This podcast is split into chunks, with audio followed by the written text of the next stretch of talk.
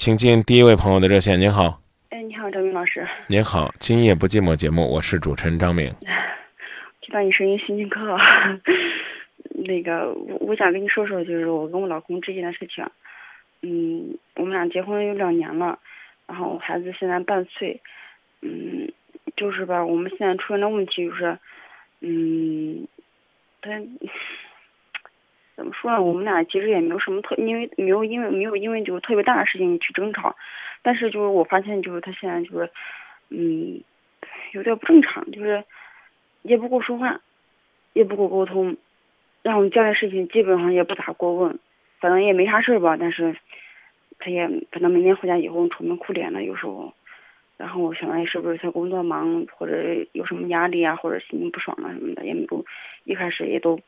嗯，没有注意太多，就是他怎么样，就他不吭就不吭吧，也没有没那啥，就说了别的，然后逗逗他笑呢，念念笑话什么的。但是后来，我越越发现我们之间有很多事情都不正常。嗯，他有时候老是晚上没没回家呢，然后吃完饭我们都正准备休息了，有时候哎接个电话，然后就出去说打牌了或者去喝酒了。然后，那你我说一开始呢，我说那你去去吧，去了，然后反正他有时候吧也确实应酬也多，有时候。也经常去出去跟几个朋友一块去吃饭啊什么的，但是后来发现这种次数也比较多，然后有时候他出去了，我就就就心里嘴上虽然他走的时候嘴上也没说啥，但是后来我就越想越不对劲，然后我就觉得现在因为他最近这个次数比较频繁，然后有时候他出去我会打电话问他，我说我说你跟谁一块啊？我说怎么样？我又问他，他给我发火，他说以后我从你家里出来以后，你不要再打电话，也不要再给我发信息。我就莫名其妙了，然后我就发现我们现在就就说话的次数越来越少，基本上我们两人见面要跟个陌生人一样了。我也不知道该怎么跟他说，也不知道该怎么张口，想跟他沟通嘛，他有一句话，我没什么可跟你沟通的，我也永远不会对你说什么。我就不知道为什么就就就这样了。其实我可想知道他现在心到底在想什么，但是他他就一句话都给你否决掉了。所以我现在这个事情，我们不知道该怎么办。这种情况肯定是应该改变的。我现在就是因为嗯，因为这种情况出现以后，然后我也试图想改变过，然后有时候回来了，故意跟他撒撒娇、说说好话什么的，但是没用。你跟跟他好也好，跟他好好说话也好，然后有时候跟他闹脾气也好，就什么招都用了。就不行，他就他就他就一句话都不跟你说，从来不会给你多说一句话，就是这。嗯。我我到底是因为什么这样了，我都不知道。有孩子吗？有呀。孩子多大？半岁。啊，在生孩子之后，你们的夫妻生活正常吗？哎呀，这个更别提了。前两天我 有点不好意思说。前两天就是我还说了，我说，嗯，那个，我说，嗯，咱俩别说这这方面了，这连话我还说不上了，更别说这方面了。我就觉得可不正常。我说，什么时候开始的？嗯，孩子满月以后。没满月没有没有过没有过正常的夫妻生活。啊。那换句话说呢，基本上就在半年的时间里边嗯。呃，在怀孕后期有正有有夫妻生活吗？怀孕后期，前三后三没有。嗯，那基本上我就刚讲了嘛，差不多就将近一年的时间，没有正常的夫妻生活了。嗯。啊，这个当然我们不愿意说。他有了其他的情感寄托，可是呢，你要琢磨，就是在他不需要你的日子里边，他可能就会越发的觉得和你的距离越来越远了，因为男女之间的这种吸引，美其名曰是爱，赤裸裸的讲就是两性的吸引。无论我们去怎么理解这个性，是性别的性还是性爱的性，这我讲的意思你明白吧？嗯啊，所以呢，从情感的角度来讲，是这样的，就是，他呢可能找到了更多的精神寄托，那这个精神寄托呢，也许是，也许是婚外情，但看来不是，因为即便如此，你也没有坚定的去怀疑他。但是呢，有可能是这个其他的兴趣、其他的爱好、其他的朋友。但是可以确定的是，你们两个之间的感情平淡了、冷淡了、可有可无了、若即若离了。那这种状态怎么变呢？啊，简单来讲，就是你刚才讲的，就一定要去沟通和交流。无论这个沟通和交流目前呢显现出来的效果多么苍白，都要努力的去交流。比如说，比如说。是不是能够适当的考虑？即便孩子是半岁，啊，安排一下你们的这个假期生活，哪怕只有半天或者一天。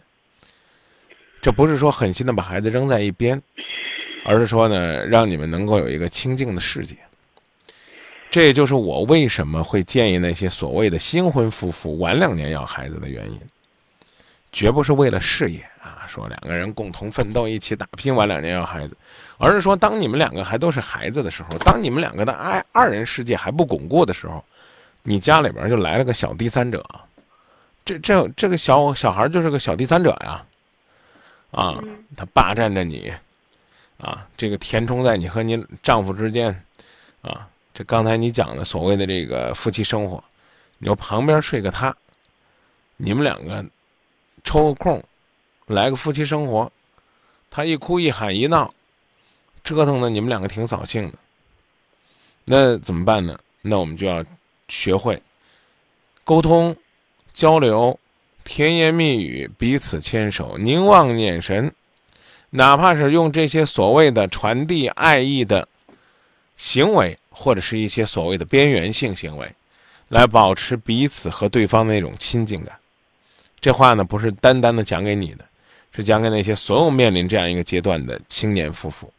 男人应该要有这个意愿，啊，努力的去和培孩子培养感情，培养一份责任。至于呢，那个说他出去之后就不许打电话，你跟他商量，就是我牵挂了，我要打，打完之后我知道什么情况就可以了。你可以呢把我电话挂了，但是你一定要回信息告诉我你的状况。同时呢，你也要跟他讲，男人有个女人牵挂。绝不是什么没面子的事儿，又不是有一个人在无理取闹，又不是有一个人在诋毁你的尊严，只是你家里边有一个爱你的媳妇儿就丢人了吗？你可以给他扣帽子，除非你说你交那群朋友，都是不要媳妇儿的人，都是不关心媳妇儿心情的人，讲的意思明白了吗？明白。啊，那具体的做法是什么呢？一，从现在开始就借孩子的口。表达对你丈夫的那种接纳、认可和尊重。你比如说，老公回来了，你要愿意跟他说：“亲爱的老公，你终于回来了，想你一天了。”如果你觉得呢，哎，这还不够，那就借着孩子去讲。来看，爸爸回来了，爸爸很辛苦啊，要让他哪怕是拿孩子当玩具，去有一种亲近感。然后我刚讲了，如果有可能。哪怕是把孩子喂好了，啊，把他放家里边，两个人也一争力争呢，能出去牵着手压压马路，能在一块儿去看场电影聊个天儿，呃，去努力的修复一下你们彼此淡漠那种情感。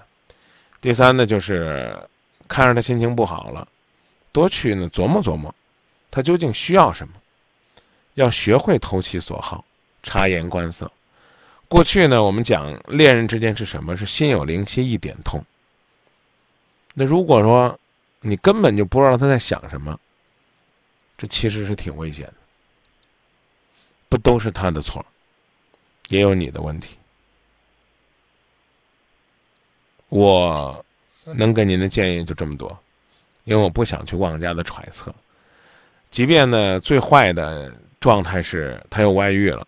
那也需要展开的是一场婚姻保卫战，我觉得对于绝大多数的女人来讲，可能最起码一次的机会还是要给的。假如说真的是这样，或者说没有外边这个所谓的特定的第三者，那我刚刚讲了，夫妻感情的淡漠其实就是你们幸福的第三者。太过于把所有的注意力放在孩子身上，就是你们情感的第三者。不会沟通，不会交流，让两个人彼此想亲近的两颗心变得距离越来越远，这也是你们幸福的第三者。所以，第三者未必是指那个插足你们家庭的女人或者是男人，而是指你们感情当中的不和谐的因素。那其实你要说这样说吧，你说的第一点，其实有时候我也经常跟他说，就是说，嗯，假如说老公他他有时候，因为他他离家近一点，有时候中午回来吃饭，然后我就就是我就问他，我说老公中午想吃啥呀？我给你做。然后我也经常就是不断的去跟他说一些，就是关心他的话，或者我老公想你了或什么的。但是我觉得这都不管用，一点用都不管。嗯，你说比不说有意义的多，哪怕一点用都没有，他什么时候想起来也会觉得是有些内疚。有朋友说呢，是不是重男轻女的事儿呢？有没有孩子是他不喜欢呢？这种原因呢，呃，方方面面都有可能。这个我们不猜了。但是我刚讲了，你做的挺对的，但希望你继续去坚持，还可以做得更好。你看，这个水滴呢，想把石头击穿，就一直的滴，这总没错吧？可是真的想把这个石头击穿，那真的还不是一时半会儿就能完成的，这你也同意吧？嗯。啊，所以它一定是需要一个过程的。你记住啊，你们一共才结婚两年了。你们两个的夫妻关系已经有一年左右不正常了，对吧？对啊。啊，那怎么办呢？可能修复这段感情，不是一天、一周、一个月就能够实现的。那张明老师，那那像这种情况，你说我光我一个人去做努力，这也不行吧？那那就别跟我说的好吗？别跟我慢慢拍不响。别跟我提这个。别跟我提这个。我说让他努力，你觉得他能听得到吗？所以很多人觉得打今夜不寂寞挺挺不公平的。谁打电话，我就跟谁说应该怎么做。我跟你说他亏欠很多，你不越发觉得你自己在这段感情当中不平衡吗？你不越发在这段感情当中不舒服吗？你不越发觉得我不应该再付出了吗？感情绝不是你拿一块钱，他拿一块钱，两个人搭伙过日子。我讲的意思你明白吗？明白。他不努力是他的事儿。你就是你做的再好，他都可以不努力，但你起码做到四个字：问心无愧，是吗？对。你起码可以做到，他真的是把你甩了，你也拥有了重新生活的勇气。和能力，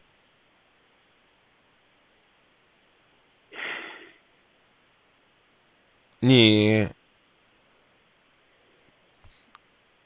带着宝宝去拍个半岁照，然后呢，让化妆师呢好好的给你化个妆，和宝宝一起拍照。之后呢，照片出来了，就照着拍照这天这个状态。去生活，去化妆，去穿衣服。如果你有这个条件的话，这意思你懂吧？我懂。每天回到家里边，看到的都是一绳的尿布，看到的都是不修边幅，甚至说的俗一点，就袒胸露怀，为了孩子什么都不顾的你。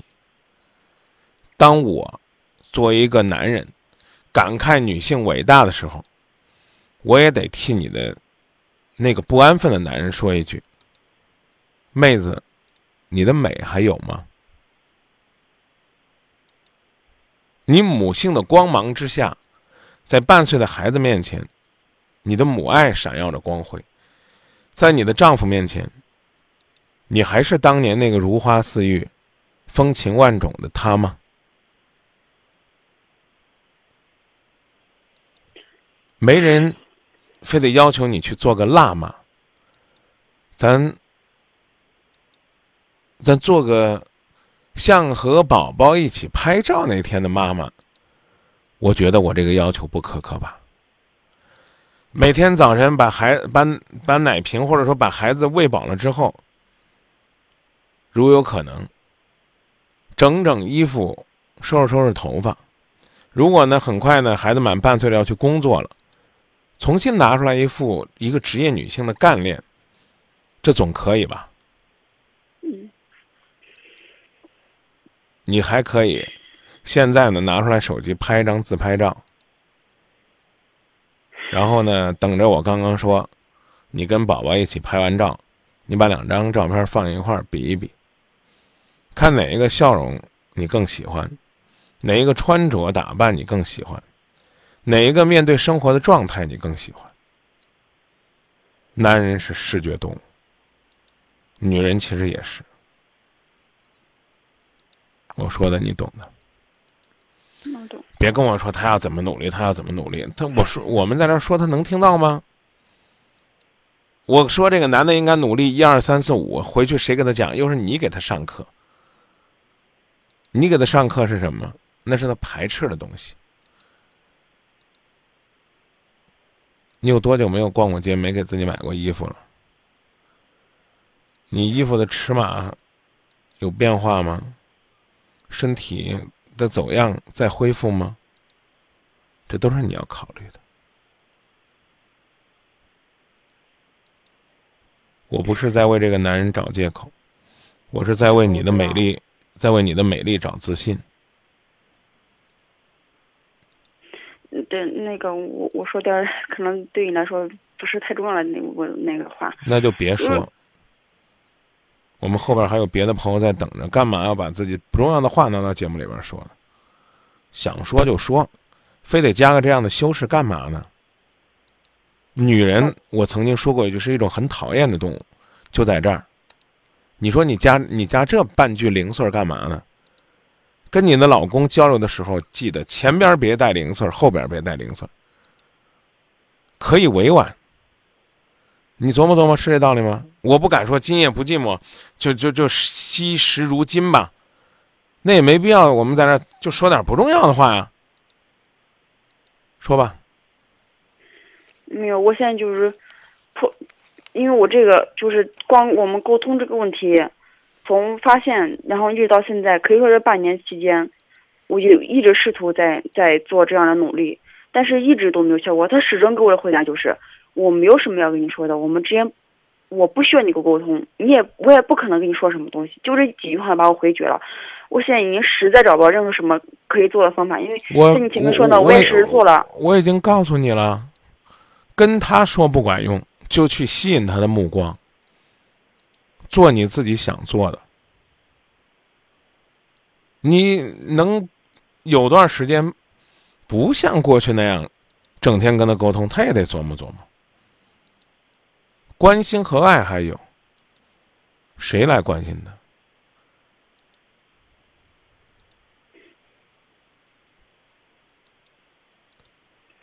我我就这样给您举一个例子吧，我不知道我这个举这个例子合适不合适啊？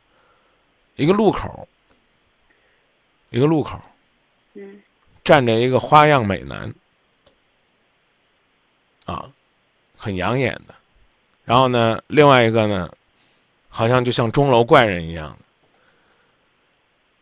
我们不能因为这去评价一个人的内心世界，对吧？那假如说你要问路，你找谁问呢？那肯定找前者了。那能说明你花心吗？我只是提醒你去做好自己，快乐自己就行了。他不跟你沟通就不跟你沟通，他已经这样了。怎么着？我们我教你把孩子扔一边，死乞白赖的是去查他的外遇，查查查查，没有也都有了，因为缺乏夫妻那种信任了，在家里边没有任何的欢乐了。他也许真的是工作压力太大呀，也许真的是觉得养孩子了，也许真的是跟你习惯于不交流了。你非得今天在节目里边证明他有外心了，你才满意吗？那倒不是。不是的话，放电话去做自己的事儿。我没好到此为止，我都没有好意思说那么直白。最后这二十秒，我说的直白点儿，你还漂亮吗？你对他还有吸引力吗？你身材还婀娜多姿吗？你觉得自己站在那些和你一样的年纪的妈妈里边，是能够吸引他目光，让别人来找你问路的搭讪的那种吗？如果不是的话，先让自己靓丽起来，外形靓丽起来，先让自己内心自信起来，先让整个人阳光起来，先让你和你的宝宝快乐起来。你争取能让你的老公琢磨，我天天这段时间不搭理他，他怎么这么快乐呢？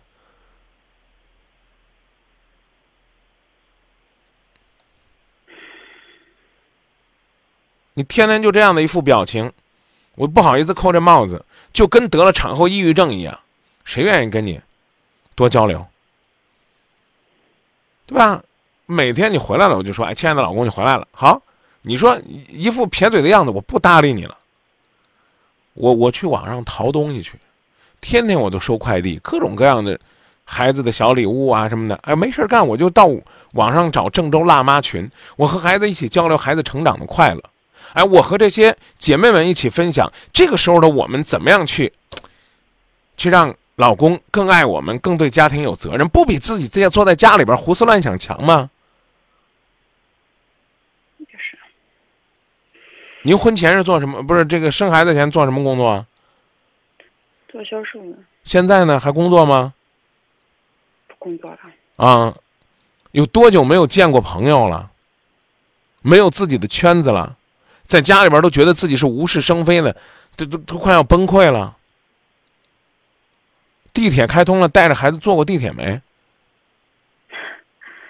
没有。为什么呢？孩子已经半岁了，差不多可以出门了，包的严严实实的，是不是？就说这么多，琢磨吧。嗯，好，谢谢。